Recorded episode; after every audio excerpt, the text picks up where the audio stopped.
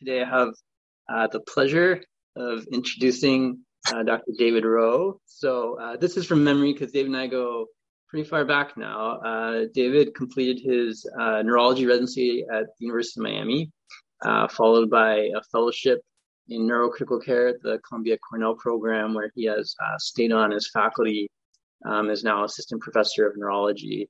And David, as a fellow, developed I, some might say an obsession. I would say an interest um, in uh, ROTEM, uh, which was really a project he picked up from another fellow who who didn't finish that work, who kind of was interested in it and uh, never really saw it to fruition. And, and, David is someone who sees things to fruition, and he's really made it his career um, and has uh, obtained uh, multiple grants uh, to look at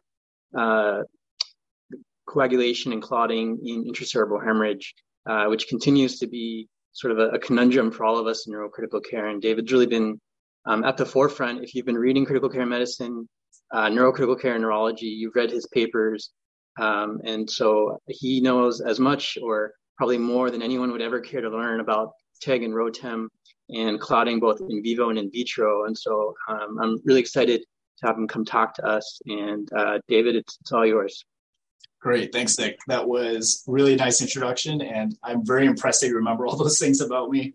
Kind of going back, it's been like what, almost six years now or something like that. But it's good to kind of see some familiar faces. And thanks, Andy, for the invitation to uh, share some of the work that we've been doing at the intersection of laboratory medicine stroke, particularly as it relates to patients that have intracerebral hemorrhage. Um, so the CME objectives of today's talk are to uh, focus on understanding the pathophysiology dr- driving uh, poor intracerebral hemorrhage outcomes, uh, reviewing the currently implemented diagnostic and treatment approaches for establishing hemostasis in these patients, along with their limitations, and then summarizing novel diagnostic and hemorrhage control treatment approaches that are being investigated in this disease process. Excuse me. So you'll see throughout the talk today that many of these concepts in intracerebral hemorrhage might have relevant overlap with other types of life-threatening uh, hemorrhages like trauma. So I wanted to try to avoid giving too much of a neurocentric talk and then rather focus on ICH treatment approaches and observations that are uh, translatable to the management of any type of critically ill patient. Uh, I don't have any conflicts of interest to disclose for the talk today. However, I'm going to be covering topics that were supported by one of these highlighted funding mechanisms. Uh, I know this is a bit atypical, but I did want to start the presentation with my acknowledgement slides to highlight the uh, team and the multidisciplinary collaborations that are providing the backbone of most of the concepts I'm going to be discussing today. Our recent efforts have merged with ongoing uh, ICH cohort studies with a physician scientist research team in laboratory and transfusion medicine, which has provided additional tools for us to uh, refine the interpretation of our clinical bedside observations excuse me, these investigators, Drs. Hod and Spitalnik, along with the multidisciplinary group uh, in the Laboratory of Transfusion Biology, has provided uh, mentorship for me and collaboration opportunities that are needed to highlight that intracerebral hemorrhage patients are particularly vulnerable to uh, best laboratory transfusion medicine practices. So let's start by kind of covering the basics. What exactly is intracerebral hemorrhage? I'm going to be referring to intracerebral hemorrhage as ICH for the rest of the talk. So ICH is defined as a non-traumatic sudden onset of bleeding that occurs in the brain tissue or the cerebral ventricle system, uh, and that's due to a non-traumatic rupture of a blood vessel. Uh, these patients present with acute onset of headache, altered levels of consciousness, uh, that is accompanied with or without focal neurological deficits. Uh, so these symptoms are pretty similar to what is seen in ischemic stroke, uh, but they can, they can be differentiated from ischemic stroke by acute neuroimaging, such as a CT scan, which will identify a collection of blood, uh, which appears bright or hyperdense, rather than a hypodense or dark region on a CT scan that's associated with infarcted brain tissue and ischemic stroke. Uh, so while ICH is the second most common type of stroke, it's by far the deadliest type. Uh, 40% of these patients die, and of these survivors, the vast majority, 75%, will have severe disability. So as a result, uh, ICH is a critical epidemiologic problem as it's the largest driver of morbidity and mortality seen in strokes, which as an umbrella diagnosis is the fifth leading cause of death in the US. Uh, and there are also problems uh, where ICH is a pervasive, uh, has pervasive racial disparities where Blacks, Hispanics, and Asians are groups that are more likely to encounter ICH and when they do encounter it, they encounter it at younger ages. And more, uh, the most concerning thing is that unlike ischemic strokes, the prevalence and outcomes for ICH has not improved over the past two decades. There are no acute treatments that have been shown to improve outcomes for these patients.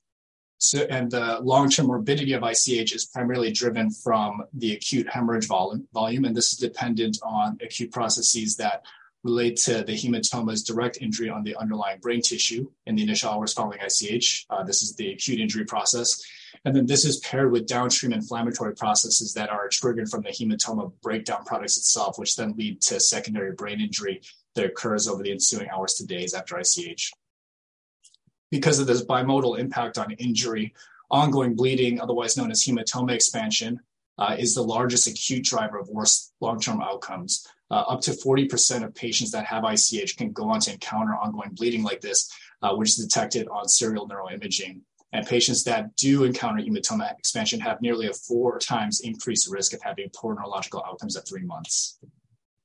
And because the majority of hematoma expansion occurs in the hyperacute hours following ICH, initial efforts focus on rapidly establishing um, uh, uh, hemostasis and preventing hematoma expansion efforts to improve these long-term outcomes. And because ongoing bleeding can occur without any obvious clinical exam changes, serial CT neuroimaging is often performed as a standard of care uh, to be able to visually, uh, visually establish uh, evidence that ongoing bleeding has stopped. However, unlike other types of life-threatening hemorrhages, uh, routine serial neuroimaging acquisition has allowed us to appreciate that small amounts of ongoing bleeding or hematoma expansion is bad.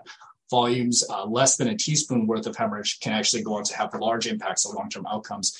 And this is exemplified by neural image segmentation processing techniques that we use in our lab that have allowed us to precisely quantify minuscule changes of hemorrhage volumes. Here in this top row, you can see a patient who has visually appreciable hematoma expansion that occurs between the first and the second scan. However, in the bottom row, this separate patient did not have evidence of hematoma expansion that was visually obvious. However, when we did segmentation processing, you can see uh, the measurements here that the patient actually did uh, did meet criteria for hematoma expansion. And while this hematoma expansion was small, this was still associated with poor long-term outcome in this specific patient. So the associations of these small hemorrhage volumes with poor outcomes highlights the complex, multifaceted impact that blood and its breakdown products have. Uh, th- these breakdown process um, breakdown products trigger molecular level activation of processes that lead to secondary brain injury that's independent from just the mere mass effect of the clot itself. So this is a pretty complex diagram here, but this can be simplified and summarized to again emphasize that additional bleeding triggers downstream inflammation processes that leads to blood-brain barrier breakdown, cerebral edema, impaired, oops, sorry, impaired cerebral oxygen delivery that then results in secondary brain injury. So what this really means on a simplified level is that hemorrhage lesion volume doesn't immediately kill the underlying brain tissue. Uh, this unpublished data from the NIH-funded ROSE study, for which Maryland is enrolling site for, highlights this specific point. You can see there's three separate patients that have intracerebral hemorrhage here. The middle patient B here has the largest hemorrhage yet on a special type of MRI imaging called DTI imaging, which assesses the brain connection fibers. You can see that the tract fibers here on both sides are relatively spared, and this is quantified by something called the uh, fra- fractional anisotropy index. Uh, you can see the number here is relatively intact. And additionally, this patient went on to have good 90-day outcome despite the hemorrhage volume being large. And this is in contrast to patient A, where the hemorrhage volume is small, but you can see here that there's significant tract disruption around the site of the hemorrhage, uh, which then results in poor outcomes for this patient. So while hemorrhage induces ongoing injury that's likely to occur over time, the vulnerable brain tissue directly underneath the hemorrhage might still be salvageable in the acute phases after ICH. So in the next section, we're going to review clinical treatment paradigms for hematoma expansion prevention strategies, along with their limitations, um, specifically as it relates to saving vulnerable brain tissue. So given that hematoma expansion is so bad, what can we do to prevent it? The only consistently identifiable treatable factors that have been associated with hematoma expansion uh, include anticoagulant use and severe hypertension. Antiplatelet use has recently been contested as a relevant risk factor for hematoma expansion, but we'll discuss more on this later in terms of its treatment management strategies. So given these risk factors for hematoma expansion, the initial efforts to treat ICH patients focus on rapidly diagnosing coagulopathy, using laboratory diagnostic approaches to then guide relevant hemorrhage control therapies to those specific targets. And concurrently, efforts are made to correct elevated blood pressure to optimize hemostasis.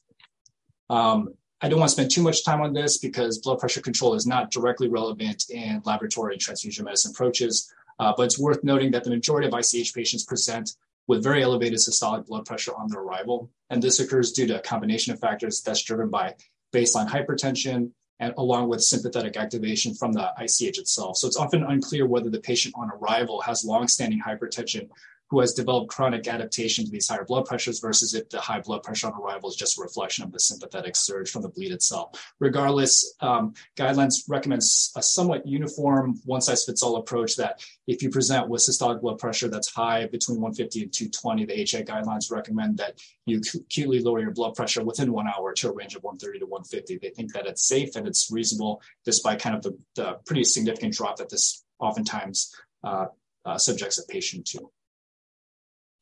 So pivoting back to coagulopathy, our current diagnostic approach for coagulopathy focus on identifying anticoagulation medication effect as is the largest driver for hematoma expansion. There are very specific institutional uh, uh, and guideline-based rec- uh, reversal recommendations for these easily identifiable coagulopathies. And conventional coagulation assays like the PT, PTT, INR are part of these diagnostic paradigms, and they're used primarily in efforts to assess the severity of anticoagulation to then guide hemorrhage reversal therapies.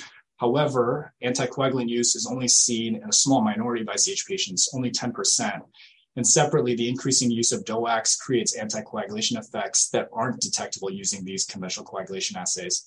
Uh, in the majority of ICH patients, uh, sorry, my computer's freezing here. In the majority of ICH patients uh, that are not taking anticoagulants or with normal conventional coagulation assays, uh, we've identified that 20% of these patients can still go on to encounter hematoma expansion, which reflects uh, a vulnerable patient population that's at risk uh, for undertreating processes that are relevant for hematoma expansion. So this doesn't mean that hematoma expansion in these patients with normal conventional assays are not due to coagulopathy. Rather, this highlights known limitations of currently implemented uh, uh, conventional coagulation conventional coagulation assays in detecting coagulopathy that's relevant for ongoing bleeding. So our plasma-based assays like the PT or the PTT, which are highlighted by these stars here, uh, these assess two enzymatic processes, the intrinsic and the extrinsic pathway, with platelet count being assessed separately. Uh, but we have to understand that these plasma-based tests were not originally designed to predict bleeding risk. Instead, they were designed to diagnose bleeding conditions from hemophilia, uh, whose coagulopathies are dependent on these intrinsic and extrinsic proteins. Uh, however, there are many other coagulation proteins and processes that are not assessed by the conventional coagulation assays, which are needed for hemostasis.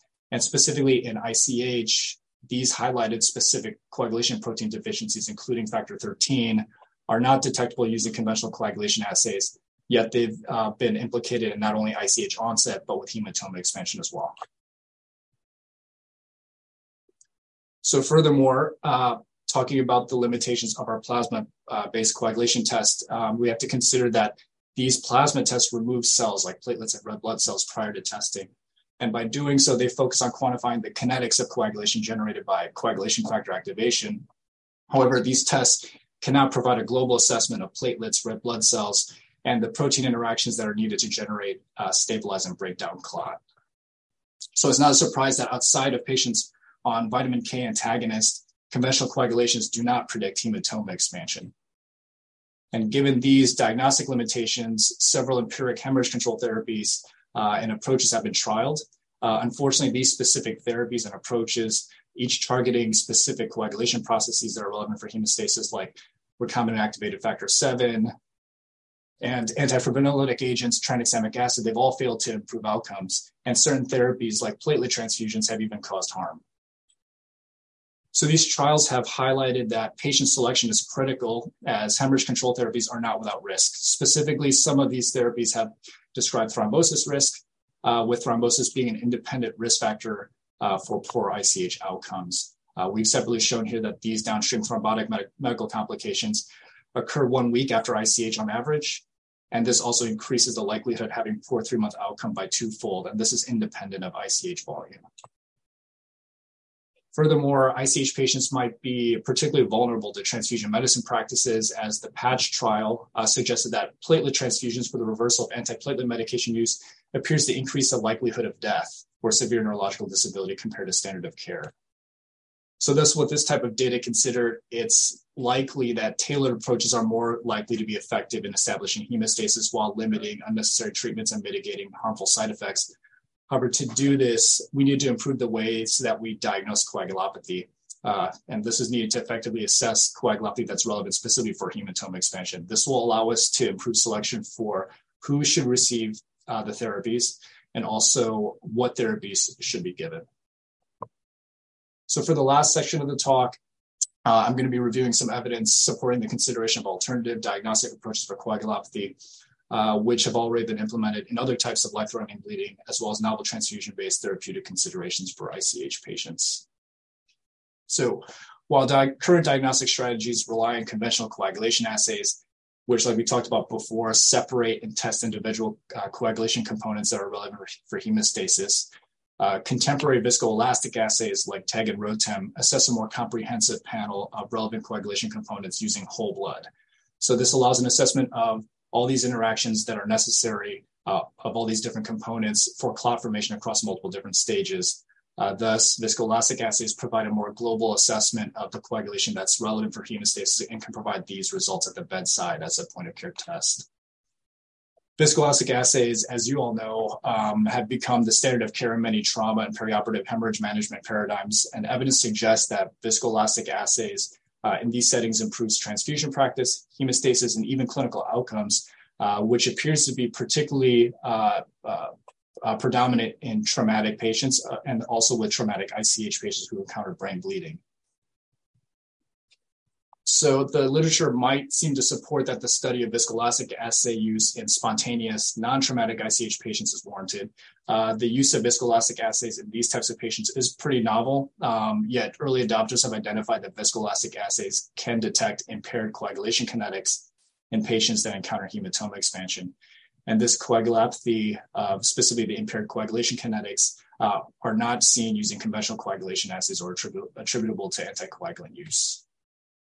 But these initial observational studies were small um, and were unable to address specific patient subgroups that are now increasingly recognized to have very different pathophysiologies and baseline characteristics that can impact coagulation.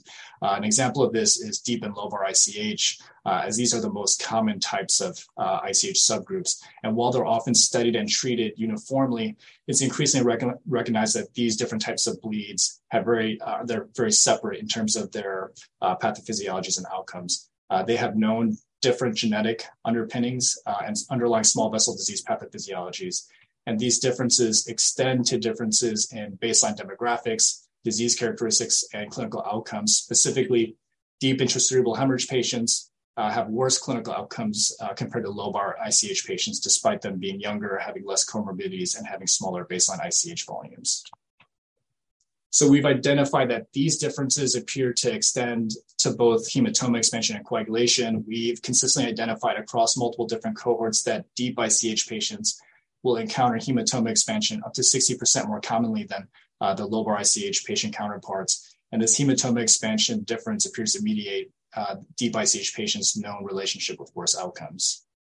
And separately, we've identified that impaired coagulation kinetics using viscoelastic assays in deep compared to lobar ICH exist. Um, this uh, suggests a relative coagulopathy in deep ICH patients. You can see here that the coagulation kinetics appear to be impaired and slower in deep ICH patients. And we were able to see this phenomenon across two different ICH cohorts that utilize two different types of viscoelastic assay testing platforms, ROTEM and TEG.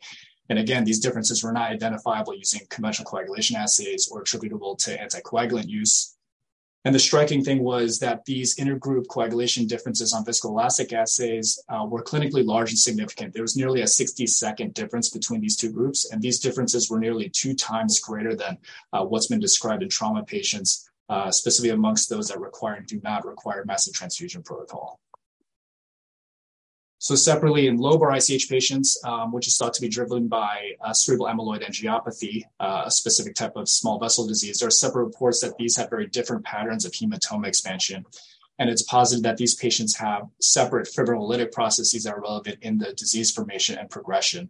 Uh, it's known from trauma that fibrinolysis can be detectable using viscoelastic assays. However, it's still not clear whether lobar cerebral amyloid ICH patients can similarly exhibit this type of coagulopathy uh, seen on uh, VHA testing.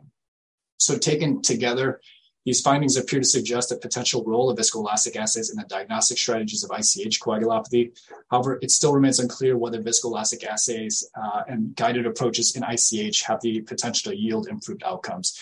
And this has been recognized as a critical knowledge gap to address by large national societies like the AHA.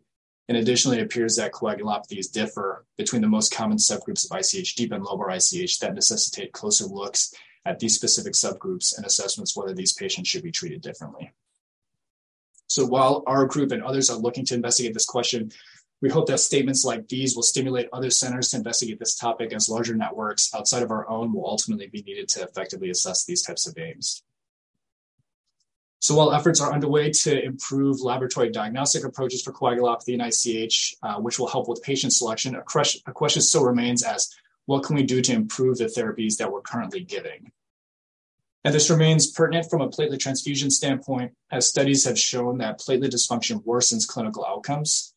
Um, and this is largely thought to be due to the fact that uh, platelet dysfunction can also uh, worsen your odds of having hematoma expansion, uh, thus mediating its effect on, hemat- uh, on poor clinical outcomes. And it's estimated that nearly 20% of Americans take an aspirin, putting them at risk for platelet dysfunction, um, and the prevalence of aspirin use in ICH patients is estimated to be even higher at 30 to 40%. So it remains unclear as to how platelet dysfunction should be treated in these patients. Um, and this is because uh, platelet transfusions, while historically being seen as a reversal agent of choice for antiplatelet medication-related coagulopathy, um, this has this practice largely become questioned since the release of the PATCH trial. Again, like we talked about before, patients that received platelet transfusions for this indication were more likely to encounter death or severe neurological disability.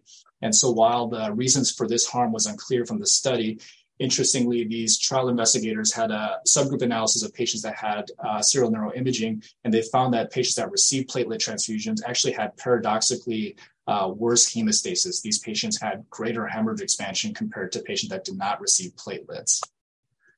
So this has prompted investigations into alternative transfusion sparing pharmacotherapies like desmopressin, given its reported benefit on augmenting platelet function. Here you can see that desmopressin causes a, a decrease in the actual platelet dysfunction that's seen on uh, platelet functional assays. However, these studies have only recently begun recruiting uh, from a clinical trial standpoint, and this clinical benefit still remains unknown. Thus, platelet transfusions will likely continue to be a part of ICH treatment paradigms for the time being, uh, even though the AHA guidelines have created new statements this year recommending against the use of platelet transfusions for antiplatelet medication reversal based on the PATCH trial that we just talked about. They do still continue to recommend platelet transfusions for ICH patients for antiplatelet reversal if they're scheduled for emergent neurosurgery. Um, these recommendations are based off of a single center study uh, that suggests uh, platelet transfusions benefit in this specific setting. Yet it's worth highlighting that the platelet transfusion product that's being used by this Chinese group here um, appears to be cryopreserved platelets. This is something that we currently do not use in the United States. So it's unclear and unlikely that the hemostatic uh, therapeutic efficacy of cryo or cold stored platelets are similar to what we use here in the United States, which are room temperature ones. So this raises pretty large concerns over the generalizability of this single center study uh, finding to how we practice here in the United States. Additionally, it's often difficult to predict which ICH patients will necessitate surgery. Um, with some recent evidence that was released at the neurosurgical conference this year, there's potential evidence that surgical clot evacuation for certain types of ICH patients is beneficial. So this may change clinical practice at certain centers across the United States, um, and certain centers may become more aggressive in uh, taking patients earlier for surgery. So for the time being, it's probably going to be unpredictable how many patients actually need surgery. And as a result, uh, practitioners are likely going to continue platelet transfusion practice uh, for aspirin reversal um, given this indication. So, because this is the case, we need to understand uh, why platelet transfusions can be harmful. So, we sought to investigate this question, initially just focusing on ABO transfusion practices, uh, so while platelets are known to express blood group carbohydrate moieties on their cell surface, platelet transfusions, they're not required to be ABO matched given uh, historic safety data. However, increasing literature seems to suggest that mismatched ABO platelet products can associate with decreased transfusion efficacy, meaning that if you get a mismatched platelet unit, specifically a major ABO incompatible platelet unit, you won't get an adequate platelet increase. And also, more concerningly, there's a potential association of mortality with receiving a major ABO compatible unit. So, as a result, uh, with collaborations with our transfusion biology group, we assessed this specific question in ICH patients Uh, we looked at ICH patients pre-PATCH trial between 2009 2016, and we were able to identify 125 patients who received a single acute platelet transfusion within 24 hours for hemorrhage control purposes. Uh, and amongst these patients, we saw that major ABO incompatible platelet units were given pretty frequently. They're given up to 40% of our patients. And getting an incompatible, a major incompatible platelet unit uh, increased the, the likelihood of having poor platelet recovery, meaning that these patients did not increase their platelet count. And in the majority of these cases, patients that received a major ABO incompatible unit, they actually dropped their platelet count. And then the more concerning thing is that we identified that patients receiving this type of a platelet unit had an increased odds of mortality. And the effect size from our study was quite surprising as there was a 250% increase odds of death if you received an ABO incompatible unit. Um, and frankly, I'm not really sure why this worse outcome was seen, especially to the scale. We did do additional analyses, and on a superficial level, it doesn't seem to be related to impaired hemostasis. But again, it's a little bit unclear as to why this signal was there. And obviously, because this was only a small single center study, there was a huge limitation with the generalizability of um, our findings. So we performed a follow up study that leverages the NHLBI funded multi center recipient epidemiologic donor transfusion network uh, during a similar time period of 2013 to 2016. Again, this is all pre PATCH trial. And this study focused on any hospitalization patient rather than just ICH patients only. And they identified 21,000 platelet transfusion encounters.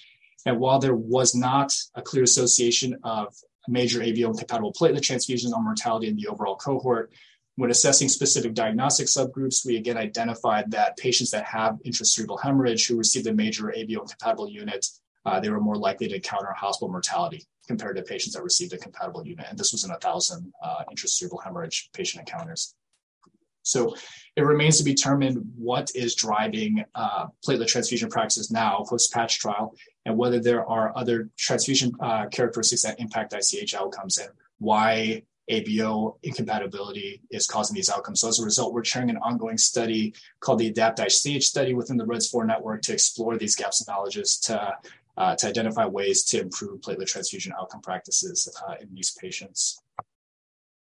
So on the translational level, uh, work is ongoing in our lab with uh, Dr. Elizabeth Stone and her group to establish a novel murine model of platelet transfusion. This hasn't been established before, um, but this model is near uh, implementation. So what they're doing is they're essentially creating a blood bank of platelet units out of uh, donor mice. Um, and we're going to see whether we can implement this to see whether uh, transfusion practice preparation uh, can impact the efficacy in hemostasis. And with the ability to fluorescently tag these cells, we aim specifically to track and administer platelet unit to see if it's able to go where it's supposed to go in hemorrhage models, and in our case, ICH. And finally, uh, we'll review evidence supporting the evidence of red blood cell transfusions in ICH care. Uh, given that secondary brain injury processes after ICH are living, uh, dr- uh, largely driven by impaired cerebral oxygenation, it makes intuitive sense that red blood cells play a relevant role in ICH outcomes. And this concept has been supported by an abundance of observational literature that identified that baseline anemia in hospitalized ICH patients are strong predictors of worse long term outcomes. And in these studies, it appears that at hemoglobin levels below 12 to 13, uh, this is where poor outcomes uh, begin to be seen. And this represents a potential gap in best transfusion practice because current guidelines recommend that restrictive RBC transfusion thresholds less than seven should be implemented for hospitalized patients. And these are levels that are well below the hemoglobin thresholds that we've identified to associate with poor outcomes. And there's a concern, obviously, there that these restrictive red blood cell transfusion thresholds are not the appropriate uh, practice for brain injured patients who depend on optimal cerebral oxygen delivery to prevent secondary brain injury. And because cardiac output is often restricted iatrogenically from us in the acute settings after ICH uh, due to our aggressive uh, elevated blood pressure correction, uh, oxygen delivery to the brain then becomes primarily dependent on the uh, sorry the arterial oxygen content of the blood, which is driven primarily from hemoglobin concentration, unless there's a concurrent uh, lung hypoxia issue that's happening. So using invasive brain tissue oxygenation monitoring, it's been shown that anemia impairs oxygen carrying capacity of blood and thus its delivery to the brain. And then conversely, uh, red blood cell transfusions improve cerebral oxygenation as well. And these studies have primarily been done in acute brain injury patients like subarachnoid hemorrhage and trauma, uh, but no such studies yet exist to show that this type of thing occurs in ICH specific brain injury. However, that being said, it's largely posited that the relationship of anemia with poor ICH, ICH outcomes are similarly due to this specific mechanism. Uh, these aggregate findings in TBI and subarach uh, hemorrhage patients um, have resulted in ongoing studies that are assessing the potential utility of uh, liberal RBC transfusion approaches in these types of non-ICH brain injured patients. And some have shown even potential clinical benefits of cerebral oxygenated guided therapies. However, further work is needed to assess whether similar, similar liberal RBC transfusion approaches are warranted in ICH as the mechanisms for anemia's relationship with poor ICH outcomes still remain unclear. So we are actively pursuing this type of research in our group, um, assessing how hemoglobin concentrations and red blood cell transfusion impacts cerebral oxygen delivery, specifically in ICH patients. In this case, highlights some of our ongoing work. Um, this particular ICH patient had a left-sided ICH and had expected deficits of right-sided weakness and aphasia, given kind of the location of the hemorrhage close to language center and the cortical spinal tracts. This patient also had concurrent anemia, which ultimately dropped to a nadir of 6.8, which required uh, required a red blood cell transfusion. And during this time, the patient was on NIRS uh, cerebral oxygenation monitoring, and can, you can see that the patient had impaired NIRS values over the left hemisphere uh, before transfusion. However, following the transfusion, the cerebral oxygenation was noted to improve, and the patient actually surprisingly began to start following commands and moving the right side 24 hours after the transfusion. So I think this finding builds upon the overarching concept that brain tissue that underlies the hemorrhage may not be irreversibly damaged and can be salvaged in certain scenarios. However, it's too early to say that the clinical improvement that we noted in this specific case uh, was caused by the transfusion, uh, but we hope to continue to build upon these observations to identify uh, anemia and red blood cell transfusions impact on clinical outcomes. And this becomes relevant as there might be other mechanisms outside of impaired cerebral oxygen delivery that drives anemia's relationship with poor ICH outcomes. Uh, alternative data suggests that patients with low hemoglobin have larger hemorrhage volumes and also have greater hematoma expansion risk, with hematoma expansion mediating hemoglobin's uh, known relationship with poor ICH outcomes. Uh, lower red blood cell concentrations are well known to cause bleeding complications in other types of patient populations uh, with a so called uh, anemic coagulopathy. Um, and this is thought to be driven by impaired radial displacement of platelets, as in these low red blood cell concentration states. Uh, this prevents adequate uh, radial displacements of the platelets and subsequent platelet activation that then leads to impaired hemostasis. So it's possible that these same mechanisms are at play in our observational findings. Yet to see if we could characterize this anemic coagulopathy, we proposed a study to look at the relationship of hemoglobin uh, to viscoelastic hemostatic assay tracings uh, like ROTEM and TEG in ICH patients and given that viscoelastic assays utilize a whole blood sample and don't remove the red blood cells, in theory, one should be able to assess whether red blood cell concentration has a relative impact on viscoelastic assay testing results. So we went into this study with a hypothesis that anemic ICH patients would have hypocoagulable viscoelastic tracings, uh, meaning that they had weaker clot strength. Uh, we even applied for a foundational grant in the laboratory medicine transfusion community to perform the study.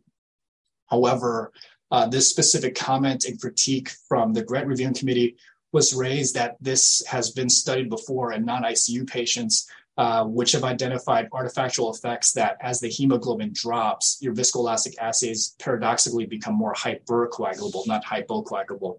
And this has been shown multiple times in non-ICU patients and even um, in animals. So this was thought to be uh, a relevant pre-analytical confounder and an in vitro artifact that's driven by the fact that the viscoelastic testing cup has less red blood cells in it. And then as a result, it has a higher plasma to red blood cell ratio, uh, thus creating an environment where the, uh, the, the, lower amount of red blood cell interference allows uh, the clotting mechanism to appear hypercoagulable by the machine. So this was obviously the first time that I'd heard of this artifact. And despite this issue, the reviewers were actually pretty flexible and ultimately funded the study because, to, to our knowledge, the study had not been done in an ICU patient population who had received specific treatments to guide these tests. So, what we did in our specific study was assess whether hemoglobin concentrations impact viscoelastic assays by looking at three different cohorts. We had two separate cohorts of adult ICH patients uh, that use separate viscoelastic testing platforms, TEG and ROTEM. And then we had a third confirmation cohort of surgical ICH patients that used ROTEM. Um, and we included patients that had available baseline hemoglobin and concurrent viscoelastic assay testing. We specifically excluded traumatic ICH um, and patients that had received hemorrhage control, control therapy prior to viscoelastic assay testing.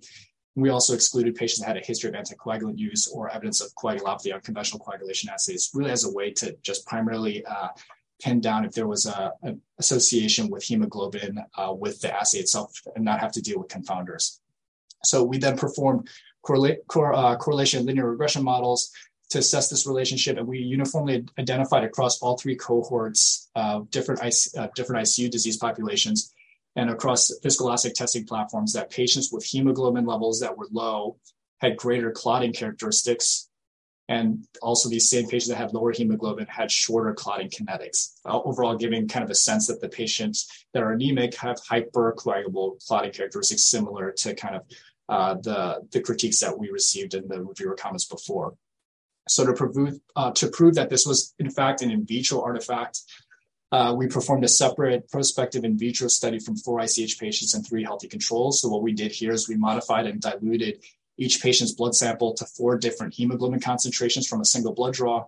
We uh, similarly identified that as we modified a patient's blood sample down to lower hemoglobin levels, their tracing would become more progressively hypercoagulable with progressively faster coagulation kinetics and progressively stronger clotting strength tracing assays. So, sim- similar to what's been hypothesized in prior studies, we think that this artifact is due to uh, lower red blood cell to plasma concentration ratios in the testing cuvette uh, that allows uh, less interference to the coagulation kinetic and clotting processes. So we were ultimately left with the answer that viscoelastic assays cannot detect the well-described phenomenon of anemic coagulopathy.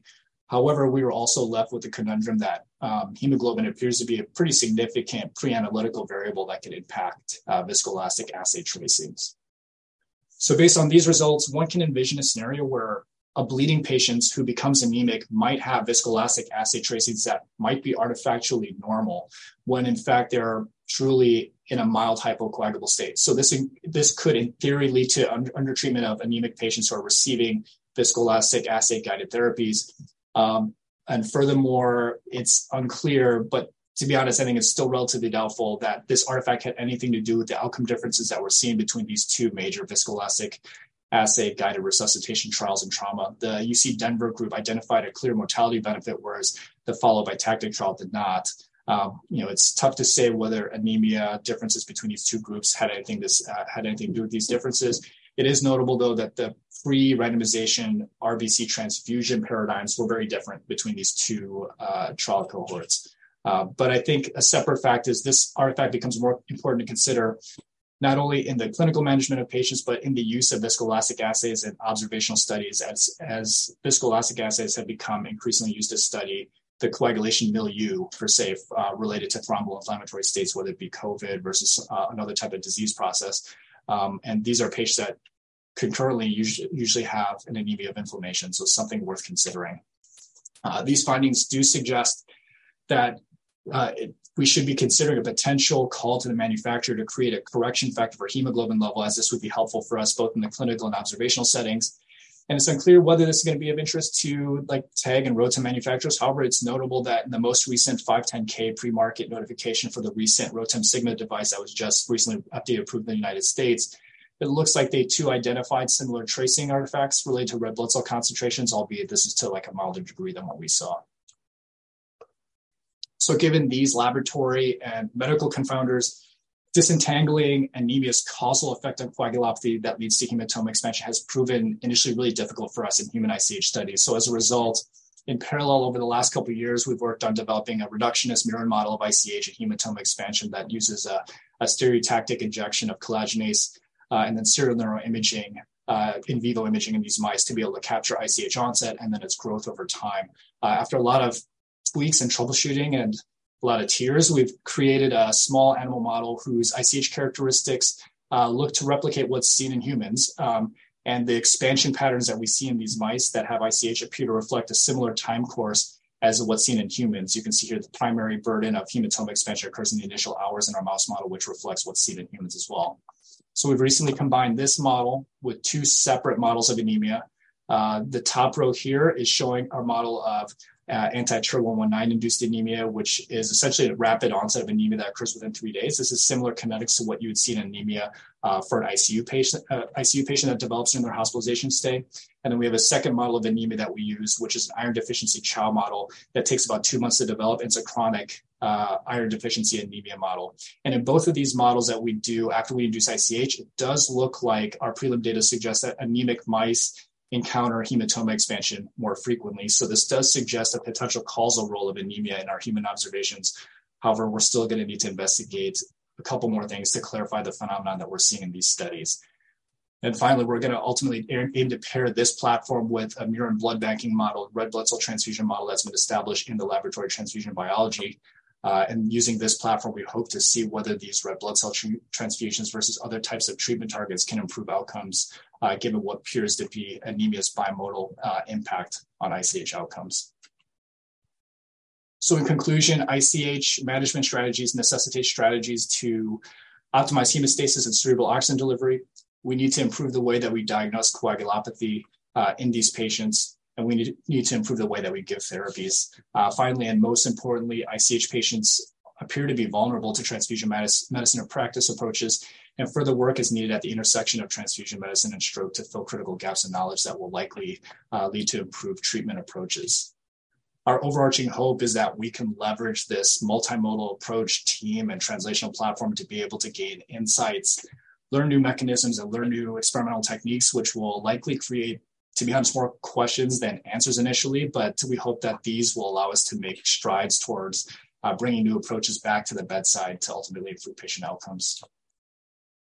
And with that, I'll say thank you and take this time for any questions anybody might have.